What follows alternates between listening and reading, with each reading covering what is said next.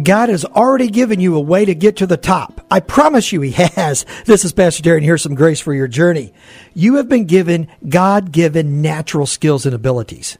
If you will take the time right now, now listen, if you'll take the time right now and you will begin to focus on developing those skills, developing those abilities, don't worry about the things you're not good at. Just let that stuff go. You focus on what you're good at and what your skills are. And I promise you, unbelievable things are going to happen in your life. Here's what Proverbs 22 says. Do you see a man skillful, skillful in his work? He will stand before kings. He will not stand before obscure men. Become great at what you do, and you will stand before the leaders of men. And you got it. God will give you great grace for your journey. God bless you. Thank you so much for listening to this edition of the Grace for Your Journey podcast. I pray that it has been a blessing and an encouragement to you.